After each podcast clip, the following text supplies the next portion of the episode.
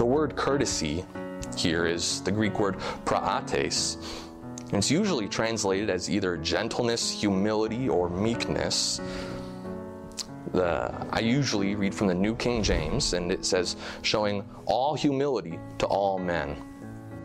All right, it's a great blessing for me my wife to be with y'all this morning. Um, yeah, it's, it was a great time last time, too. It's a, I want y'all to know it's a great blessing in the church down in San Antonio. Praise for y'all often. Um, I was really happy to see that we, uh, we sang that version of that song with the verses by John Piper. Yeah, I heard that a couple years ago for the first time, and I was like, wow, we need to sing that. What amazing truths, right? Well, let's, uh, let's start by praying and asking that God would bless our time this morning together. Our Father and our God, I thank you so much for those truths that we just sang. Great is thy faithfulness, Lord. Lord, what you've done for us. Lord, we, we were so blind and unfeeling. We, we could not love you. and in your great mercy, Lord, look at what you've done to us. We, we found our, our, our treasure in you, and, and, and that's, a, that's a work of you we just praise you for. Father, I thank you for the, uh, the exhortation our brother Jason shared with the kids, Lord. Just that reminder, such an encouragement to my soul what Christ has done, Lord, as our representative, as our head. Lord, that we, we can be found as having a righteousness not our own because of what Christ has done. I thank you, and I pray that you would make that reality uh, more known to us, Lord. Uh, would you open the children's mind to comprehend that, Lord, to see Christ for who he is? Would you make them lovers of, of you and of your word? Father, I also do thank you for the. Uh, the provision you, you've showed Jason's father, allowing him to go evangelize at the Super Bowl. I, I pray that you would uh, you'd bless those tracks that go out and that you'd save people, Lord. Use, use your gospel to save sinners who are, are not looking for you right now. They're looking for entertainment in this world. Lord, I, I pray that you would just send revival in this country, Lord. Father, I, I just pray for this time of of reading your word together, Lord. I, I feel weak and inadequate in myself. I need you to help. Uh, keep me from uh, speaking anything that would be error. Lord, help me to um, help my brethren here, Lord. We, we want to hear a message from you. The last thing this church needs is to hear Ryan's opinions on things. So help me now, I pray. In Jesus' name, amen. Well, as I was thinking about, you know, what to preach on, I was searching the scriptures, thinking what would be helpful. And I, rem- I remembered a few months ago at our home church, GCC, one of our pastors was doing the morning announcements, uh, Pastor James, and something happened with a, a man in the uh, congregation. And James, kind of off, offhand, uh, quoted a verse and then kind of made the remark, hey, someone should teach on that sometime. And then he went on, not thinking about it, but uh, that kind of sparked a thought in my head. So maybe I should teach on that sometime. And it's actually been a place in the scriptures that I've often found myself going to and drawing encouragement from. It's uh, one of one of my favorite, yeah, I think underrated places in the scriptures. And that place is Paul's letter to Titus. So go ahead and you're turning your Bibles to Titus chapter 3. It's right before Philemon, which is right before Hebrews.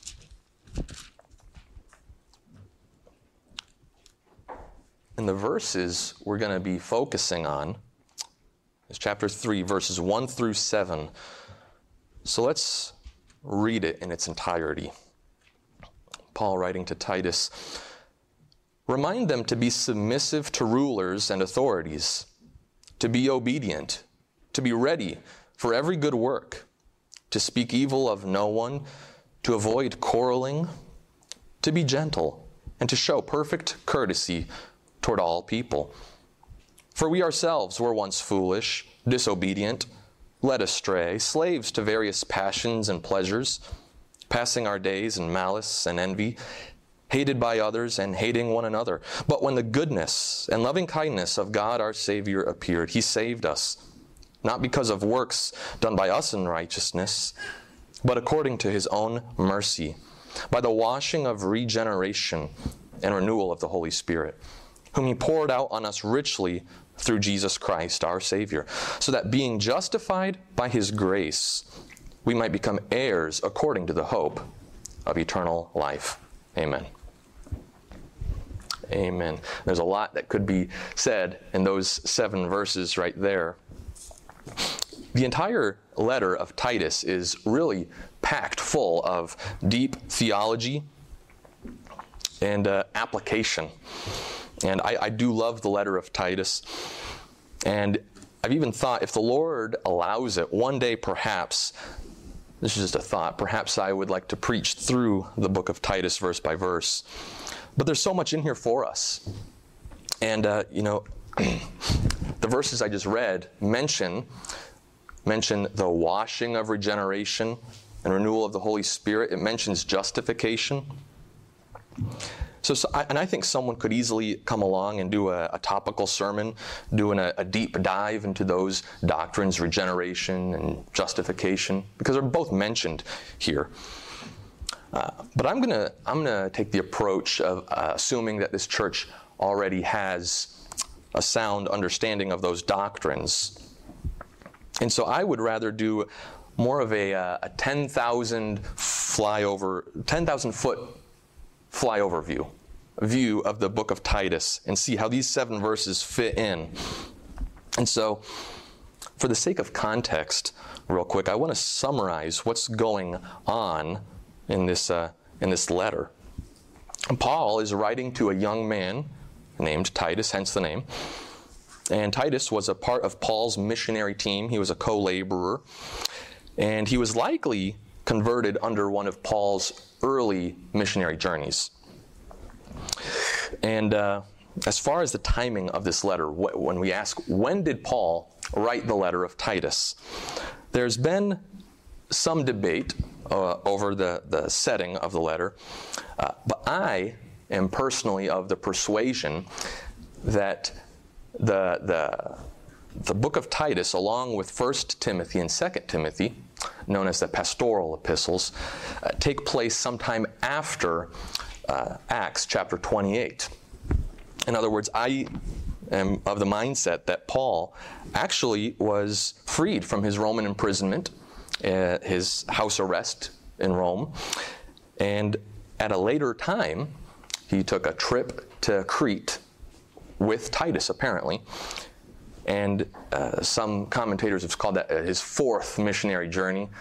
And uh, there's, there's reasons for that interpretation, and maybe if y'all have got differences, and I'd like to talk about it after the service today.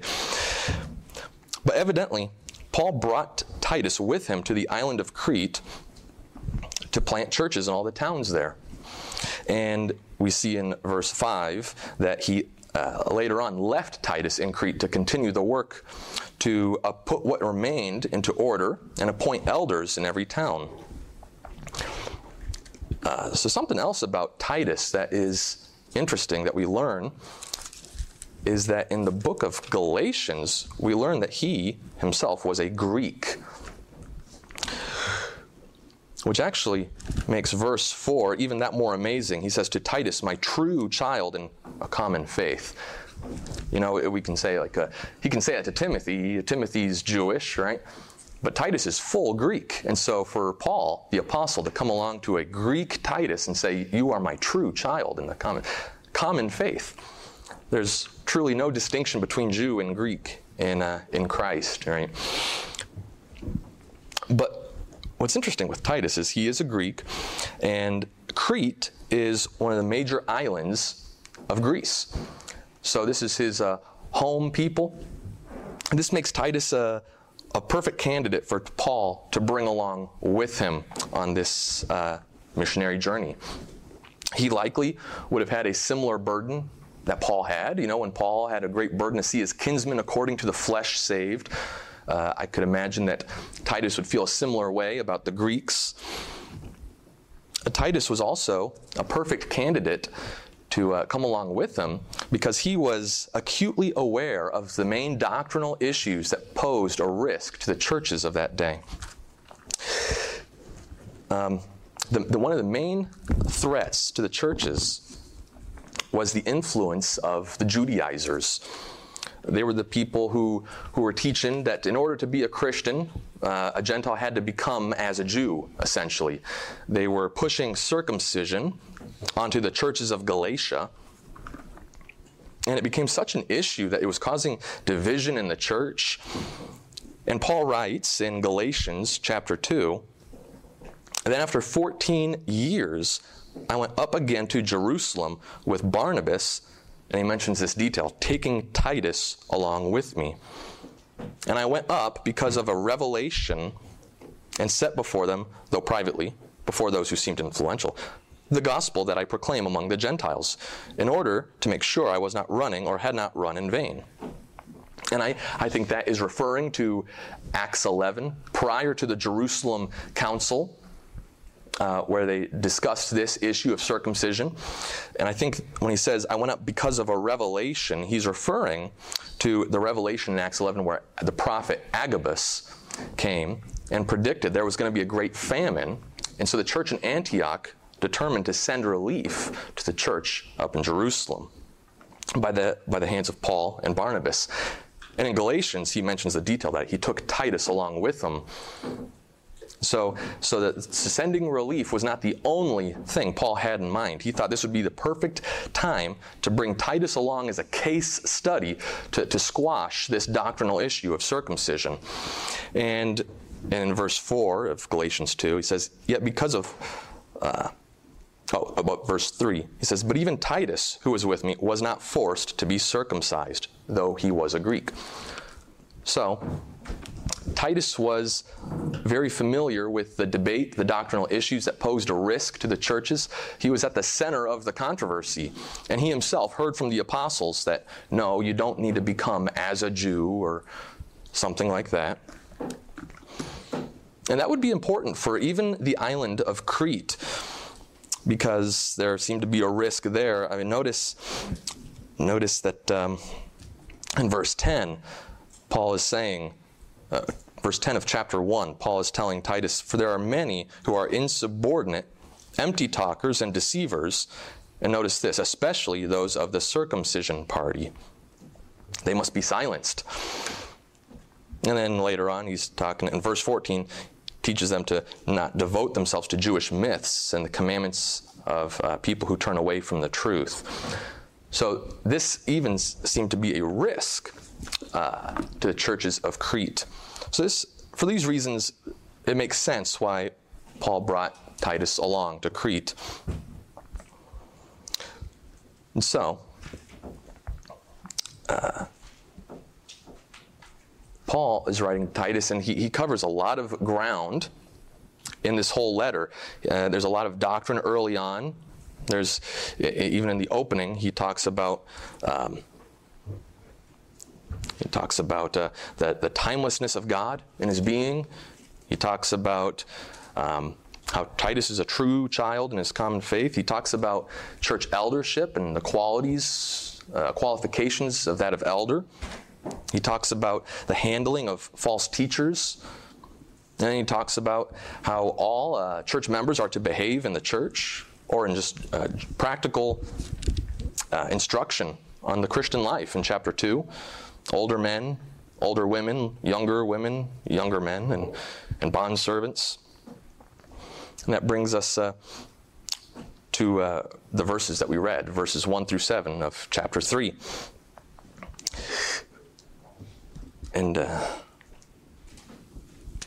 one of the great themes of the book of Titus is Paul has a, a burden to see uh, these Christians have a solid doctrinal understanding of God and His gospel. But not only that, to, to have a life, a walk that matches that. That's probably the theme of the book.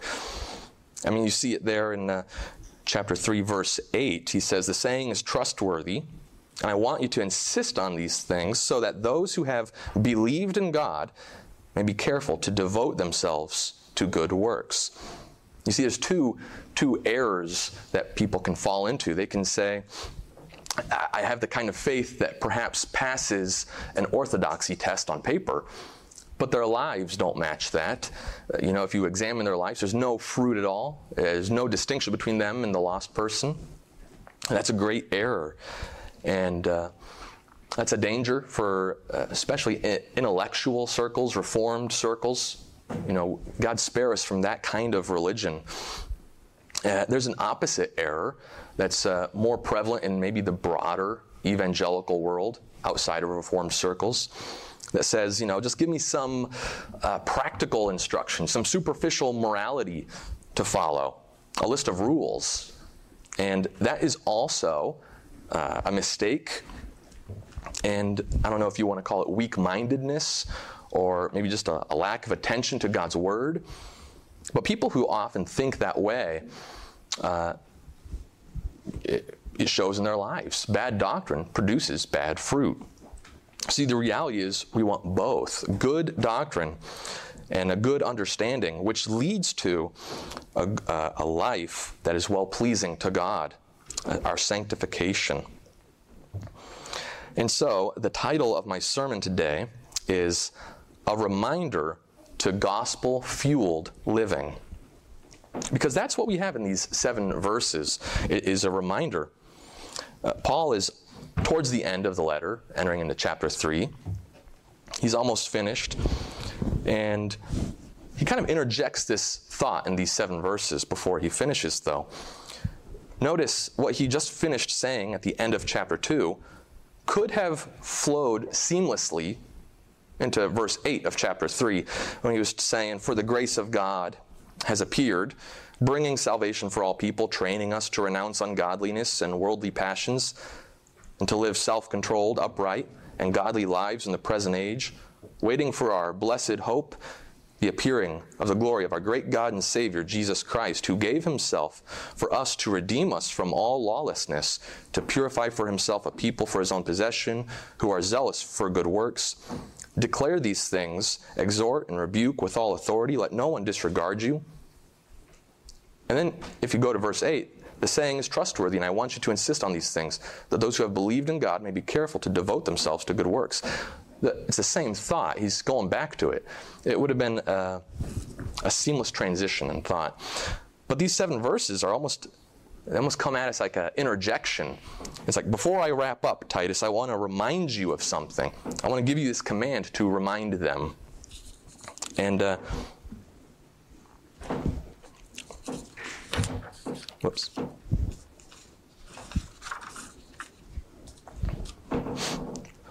So Paul starts off saying, remind them to be submissive to rulers and authority. Okay, remind them. Who's the them?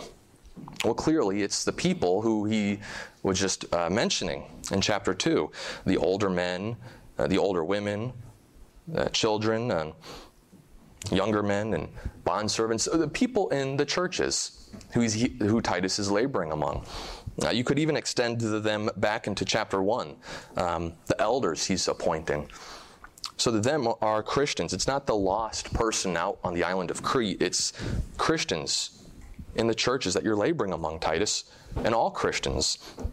So this is a reminder for all Christians. And there's an implication for a reminder. He says, remind them. And What's the implication? If you don't remind them to do this, they're going to forget. You know, here's the thing about reminders it, you don't need them if you're not liable to forget them. For example, um, I'm not likely to forget to breathe, right? Um, it could happen. It could happen if I'm sitting there and I'm really nervous about coming up, and Franny could say, Remember to breathe. You know, that, that could happen. But generally speaking, in my day to day life, I don't, need to, I don't need to set a reminder on my phone at 9 o'clock, you got to breathe. Um, we, we just don't do that. It just comes naturally to us. But on the other hand, we do need reminders for things we are likely to forget. So if my wife were to ask me to take the sheets off the bed before I go to downtown evangelism on Friday night, I, I might need um, to set myself a reminder and that is a purely hypothetical scenario um, because I'm likely to forget it, you know. And uh, so the fact that Paul is including this reminder presupposes that, you know, without it they would forget. And so it is important. And this was written for our sakes too. The Holy Spirit thought it was necessary to interject this reminder here for us because without it, you and I are likely to forget something. So, what is that thing that we are likely to forget? What do we need a reminder for? And I would actually like to propose that there are three reminders in our text today. And those are kind of my points, three points. Or you could say it's all just one reminder with two supporting reminders. I just add them up and got three. But the first one is found in verses 1 and 2. And I would call that uh, the reminder of, of uh, how we are to live and I'll read it. Remind them to be submissive to rulers and authorities, to be obedient, to be ready for every good work, to speak evil of no one, to avoid quarreling, to be gentle, and to show perfect courtesy toward all people. Now, one thing about these two verses that I could see potentially happening is, is I, I, feel like someone could come along and use that to be submissive to rulers and authorities. In, in a similar way, people used Romans 13 during the, the whole COVID shutdown when they were forbidding people to meet in churches, which was actually a misuse of that text. And if someone came along and did that here, it'd be a misuse of that text that would be an unbalanced view of the Christian's role in relationship to the state. So obviously, the state does not have authority over the church to tell it what to do and how it is to operate, but Christ does. All authority has been given to him. I preached on that text last time I was here.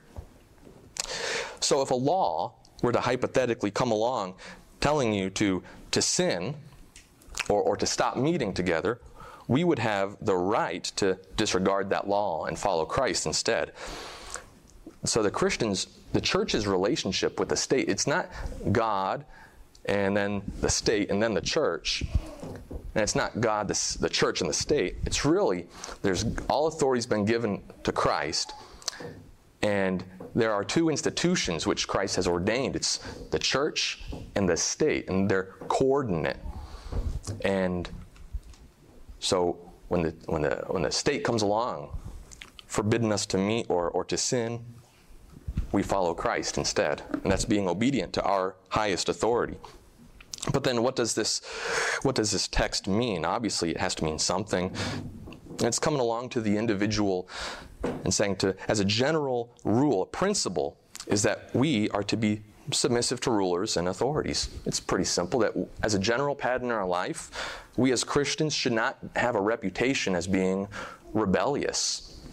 We, we should not be anarchists. We're not calling for, uh, you know, the, the, the coup of the government or anything. We want to we want to honor those in authority. We want to pray for them. I think of uh, some examples. It was Christ Jesus, right? I mean, he said it. He said, Render to Caesar the things that are Caesar's, and to God the things that are God's. I mean, he taught us to, to pay taxes. That's a pretty mundane instruction, but that is pleasing to God. Another example I, I think of is when the Apostle Paul was making a defense of himself before King Agrippa and the governor Festus, the Roman governor Festus. And when he was making his defense Festus interrupts him with a loud voice. He says, You're out of your mind, Paul. You're crazy. And how did Paul respond to him? He uh, actually used the honorific title and said, I'm not out of my mind, most excellent Festus. So he did not uh, retort back and say, No, you're out of your mind. He, he honored him, he was very respectful.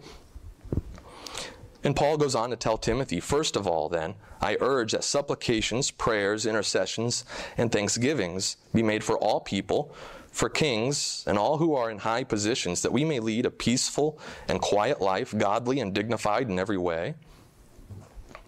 And so we are to be respectful and obedient to those in authority. Um, we're to be law abiding citizens, generally insofar as the state is exercising a legitimate authority it's been given by God. but yeah, there's, there's some application there for us in, in uh, this upcoming election year, right? As Christians, it's, it's hard to navigate that. I, I'm challenged by that statement from Paul to, to pray for those in those positions. Hmm. May God forgive us in the ways we've failed to do that. But moving on, he says, to be ready for every good work, to speak evil of no one, to avoid quarreling, and to be gentle. And then the last uh, part in verse 2 show, showing perfect courtesy toward all people. And really, that right there is the summary of this first reminder. The word courtesy here is the Greek word prautes. It's usually translated as either gentleness, humility, or meekness. The, I usually read from the New King James, and it says, showing all humility to all men. Um, the ESV is one of the one of the few translations that translates it courtesy, but that gets the idea across too. And it really is uh, a summary. It wraps up what he's just been saying. It, it includes all the instructions here because if someone is showing perfect or complete courtesy to all people, then you know what's going to be true of them. They're going to be ready for every good work. And they're not going to be speaking of uh, evil of anyone. They're not going to be quarreling. And they're going to be gentle and so it kind of fulfills all that he's said before it. So he's saying, be courteous to others. I mean, that's, that's a simple command. But here's a question for you Are we really likely to forget that? I mean, do we need a reminder for that? Uh, aren't all those things the quote unquote Christian thing to do? Like, even the lost you know, when they see a professing Christian do something wrong or sin, whether they're genuine or not, right, they might say, oh, that wasn't very Christian of them, right? See, everyone knows that that's how a Christian ought to be. A Christian knows that that's the Christian thing to do is be courteous. So why do we need a reminder of that? And I think the answer is found in this emphasis of toward all people. The word all there is really emphasizing the fact that there's difficult people included in it. You know, it's easy to be courteous towards people who are courteous towards us. It's easy to love those who love us. Uh, Christ said it's like even the Gentiles greet those who give them a greeting. Tax collectors know, uh, love their own people. But I say to you, love your enemies. Pray for those who persecute you, right? So that is a lot harder to do. It's one thing to know that intellectually, but but to, to, to show courtesy, perfect courtesy toward people you find in your life to be difficult, that's another thing. That's hard experientially. And, and God sovereignly brings those people along in your life. You, I mean, you probably can think of one person right now in your mind who, for some reason, it's just so hard to, to want to love them, to, to do good to them, to bless them. Maybe it's some a coworker, a neighbor, maybe even someone in your family. It's just like it's like it seems that they've been placed in your life just to get under your skin and irk you. And he's saying, be courteous to them, uh, love them, do, do good unto them. And we, it's like, yes, I, I want that. I want to do that. You know, the, the spirit is willing, but the flesh is weak, right? The will to do good is in me, but the strength to do it I don't find. So, so what's needed is a reminder. Right. And so if we remember a couple things, it will fuel that kind of living. And that, that, that brings me to my second reminder here, and it's actually verses, uh, or it's found in verse 3. This is the second reminder for we ourselves were once foolish, disobedient, led astray, slaves to various passions and pleasures, passing our days in malice and envy, hated by others and hating one another. So stop right there. That, that gives context to the word all. Uh, we, we know we're talking about people who are foolish, disobedient, people who are led astray, slaves to various passions and pleasures. Because he's bringing uh, ourselves in as an example uh, of that all. We also were once that same way. So, how can we be. Uh, how can we how can we live that kind of life um, being courteous to people who are difficult I mean, he starts off with this word for which is a conjunction it connects this to the previous verses uh, he's calling them to live this certain kind of life on the basis of something of a certain reality. And the reason or if or if you will a reminder for a certain truth. This is squeaky. The, the, the reason or the basis for the command to, to be submissive and do all those things is for we ourselves were also that way. And I think it's a, a humbling reminder that if we truly grasped, it would give us the fuel we need to live that kind of life. Um, you think of that person who's sinned against you, and maybe it's a legitimate sin. They've wronged you, and it's so hard to get over it. And I've actually heard people say, I could never forgive that person. Or, I, you know, the damage is done, I'm unforgiving. As a Christian should never speak that way. Because we need to realize this that your own sin, in the eyes of God, is 10,000 times more offensive and ugly than that person's sin is to you. So, a, a good dose of our own depravity from which we came will, will help us to love others in that same position. We were once there, we were no better than they. What does Ephesians 2 say? It says,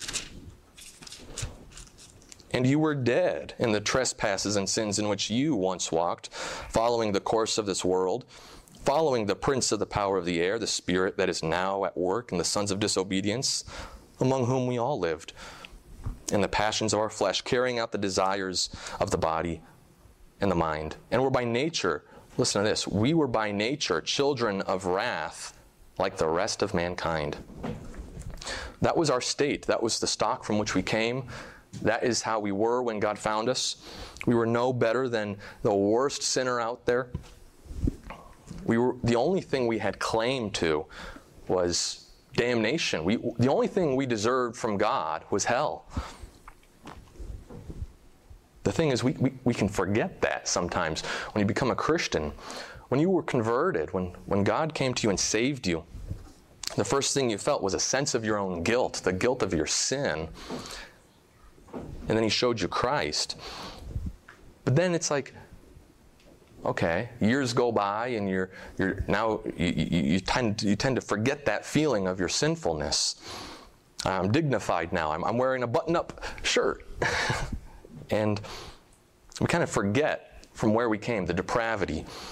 And so it's helpful to be reminded of how we once were. So that is the second reminder is the reminder of our depravity from which we came. Um, but that's that's not uh, well, so we don't stop there because that would just be depressing. The, the third reminder is uh, the rest of this uh, section, verses 4 through 7. This is the third reminder. But when the goodness and loving kindness of God our Savior appeared, He saved us, not because of works done by us in righteousness, but according to His own mercy, by the washing of regeneration and renewal of the Holy Spirit, whom He poured out on us richly through Jesus Christ our Savior so that being justified by his grace, we might become heirs according to the hope of eternal life. So this reminder, this, this section is, is kind of like the other one. It starts with a but, which is a conjunction, which, con, which is connecting it to all that's gone before it. But it's indicating that there's a contrast, there's a change of direction here. And it's, it's this, while this was true, I'm changing direction, and, God's done something. And what it is is, while it was true that uh, we were dead in our sin, we were once ourselves just like that, God saved us. Not because of any work we've done in righteousness. We didn't take the proper steps forward in elevating ourselves above the next sinner. Uh, there was no good in us that he saw, but it was simply according to his own mercy. So, this, this third reminder for us is, uh, I'll call it the reminder of God's grace in our lives. What all, what, what all graces has he shown us here in this text? Let me ask you this. It says, When the goodness and loving kindness of God our Savior appeared, he saved us. Let me ask you, when did the goodness and loving kindness of God our Savior appear? Was it 2,000 years ago when Jesus came? Is that what that text is referring to? And then it says, He saved us, as if, uh, as if the He is referring to the loving kindness, as if Jesus is the embodiment of the goodness and loving kindness of Jesus. That's a possible interpretation. I don't think that's likely, though. I, I think that this is uh, referring to when the goodness and loving kindness of God, our Savior, appeared to us to be that way at the moment in which we were enlightened, when He uh, opened our hearts to see Him for who He is. When it appeared that way to our eyes, He saved us. Because it was at that time, it says, He saved us. Not because of works done in righteousness, but so you have the motive there, according to His own mercy. And by what mechanism? It says, by the washing of regeneration and renewal of the Holy Spirit.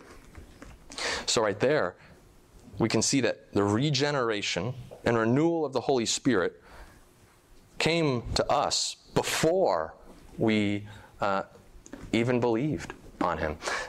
That's, that's, uh, that's uh, known as, in the doctrines of grace, we believe regeneration comes before faith in Christ, logically. And I think that's evident. You can see that here in this text. It was by the washing of regeneration, the cleansing effect regeneration has, and the renewal of the Holy Spirit. That's the, that's the shorthand form of the new birth, right there. When we were born again, it was by the new birth that he, uh, that, uh, he saved us, right?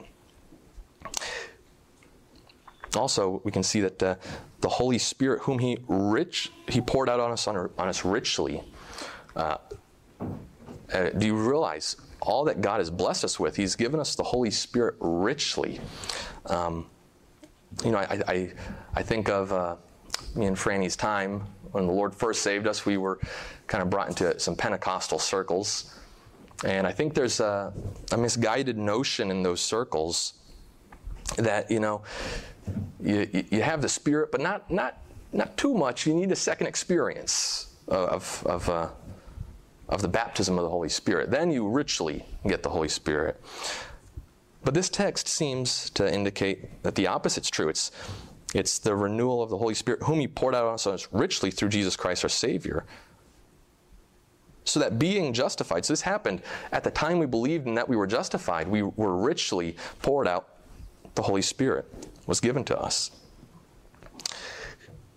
Um, so that being justified by His grace, justification here is uh, that gift, that grace where God declares us righteous in His eyes, even though we have no righteousness of our own. It's been given to us through Christ. It's external to us. He's, it's been given to us as a gift. So we have a perfect standing with God. He doesn't count our sins against us anymore. He, we're not his enemies, we're his friends. He loves us. And it says that we might become heirs according to the hope of eternal life. We as Christians don't have to live in fear of what's to come anymore. We can know that God cares for us, that we're in a right relationship with Him, that He loves us, and that we've got the hope of eternal life after this. That's why, for the Christian, for the Christian, the, the, the, second coming of Christ should not cause us to, to shrink back and, and hide under the rocks like the lost. It, what, is it, what does it say earlier in our text? It says, looking for, um, are waiting for, our blessed hope. That's what it's referred to. The appearing of the glory of our great God and Savior, Jesus Christ, who gave himself for us. So for the Christian, we've become, by all this, we've, we might become heirs according to the hope of eternal life. When, when, when we rightly understand that, we, we can't help but saying, Come, Lord Jesus. That's a, like John in the book of Revelation. Even so, come, Lord, come quickly. We look forward to that day. And um, so, just to, to kind of summarize what we said, Paul is telling Titus to remind them to be to this way of living. And he doesn't stop there because if you just stop after verses 1 and 2, you get moralism, just do this, rule based Christianity. But he provides two realities that were true about us. The first was the reminder of, well, the depravity from which we came. We were the same way. We were difficult. We were led astray. We were slaves to various passions and pleasures. But while that was true of us, God intervened and He showed great mercy on us. He, he washed us with the washing of regeneration and renewal of the Holy Spirit. He gave us the Spirit richly through Jesus Christ, by whom we cry out, Abba, Father, so that, being declared righteous in His sight, right, justified by His grace, we might become heirs according to the hope of eternal life. We've got an eternal hope awaiting for us. We're, we're the most blessed people on the face of the planet. And so when we, when we truly realize and more fully understand those two reminders, it will fuel the kind of living He's calling us to here, that difficult reminder to live that kind of way. That's why the, the title of my sermon is Gospel Fueled Living. And so, maybe just to wrap up and um, apply it, maybe some, for some application. I just, I just uh, think that there's people in our lives who, who need to be shown the love of God. Right? We need, we need to be courteous to them, and God places people in our lives who are difficult to do that too, right? And if we are in the flesh, if we're acting out in the flesh, we'll fail. We, we, who can live that kind of life? How can you uh, without the grace of God? But, but someone who's uh, just uh, uh, taken up with the, the realities of the gospel, they, they have a true apprehension of how sinful they were, and they have a higher view of how much grace God has shown them, it, it will enable that kind of living. And uh, as an example, I'm, I'm, reminded of the story of a woman named Sabina Wurmbrand. Um, she was a, a, Christian with a Jewish background in, was it Romania? During the time of World War II. And her family was put in a concentration camp and, and murdered. And, anyways, later on, her husband, Richard Wurmbrand, found the man who he believed was probably responsible for the murder of her family. He was the most uh, re- rebellious guy in the town. He was a known Nazi, and he was boasting about his time at that concentration camp and how he killed Jews, where, where her family died. And he found him and brought him to his house. And he woke up his wife, Sabina, in the middle of the night and said, Honey, I think I may have found the man who killed your family. And he's standing out in the living room. And uh, how, how would you react in that moment? She got up and walked out and she slapped him across the face. and no, that's not true. I'm joking. She, she went out into that living room and embraced him and gave him a hug, kissed him on the cheek, and, and, and said, Let me make you a meal. And the guy broke down crying and said, How, how can this be? How, he, there was a sense of guilt for the things he'd done. He'd been suppressing it with alcohol. And when she did that, he broke down. And how, how, how can you treat me that way? And she said, The gospel is all about forgiveness. And she realized that she had been forgiven so much. She had a sense of sin, the sinful background from which she was saved out of, and she had a higher view of the grace God showed her And that fueled the kind of living we're called to here perfect courtesy toward all people. She was able to do something that is, in and of ourselves, impossible to do. Um, yeah, and the guy, the, the Nazi guy, um, his life was indicated by the documentary. His life was transformed. He was, he was not the same man after that. Um, yeah, whether, whether God saved him or not, he knows. But, but that's the kind of life we're called to live, brethren. And that's, that's the only way we can live it by realizing those two realities is the depravity from which we came and the grace God has shown us in the midst of that. Let's pray. Father, I thank you for this gift of grace, the sending forth of your Son, Jesus Christ, into the world to save guilty sinners, Lord, which we were. Lord, we look at our lives and we're able to say we were no better than the most difficult of cases, Lord. We were, we were enemies of you. We were living our lives in malice and envy. Oh, Lord, thank you for the washing of regeneration and renewal of the Holy Spirit. Thank you that you've justified us by your grace. We've been declared righteous in your sight. You haven't dealt with us, dealt with us according to our iniquities. You've given us a hope an inheritance, an eternal life, Lord, and help us to walk in a way that's reflective of that. Help us to walk in a way that's well pleasing to you. Lord, help us to, to show forth what you've done in our lives by, by, by showing this kind of love and courtesy towards others, Lord. Make us instruments in your hands. Amen.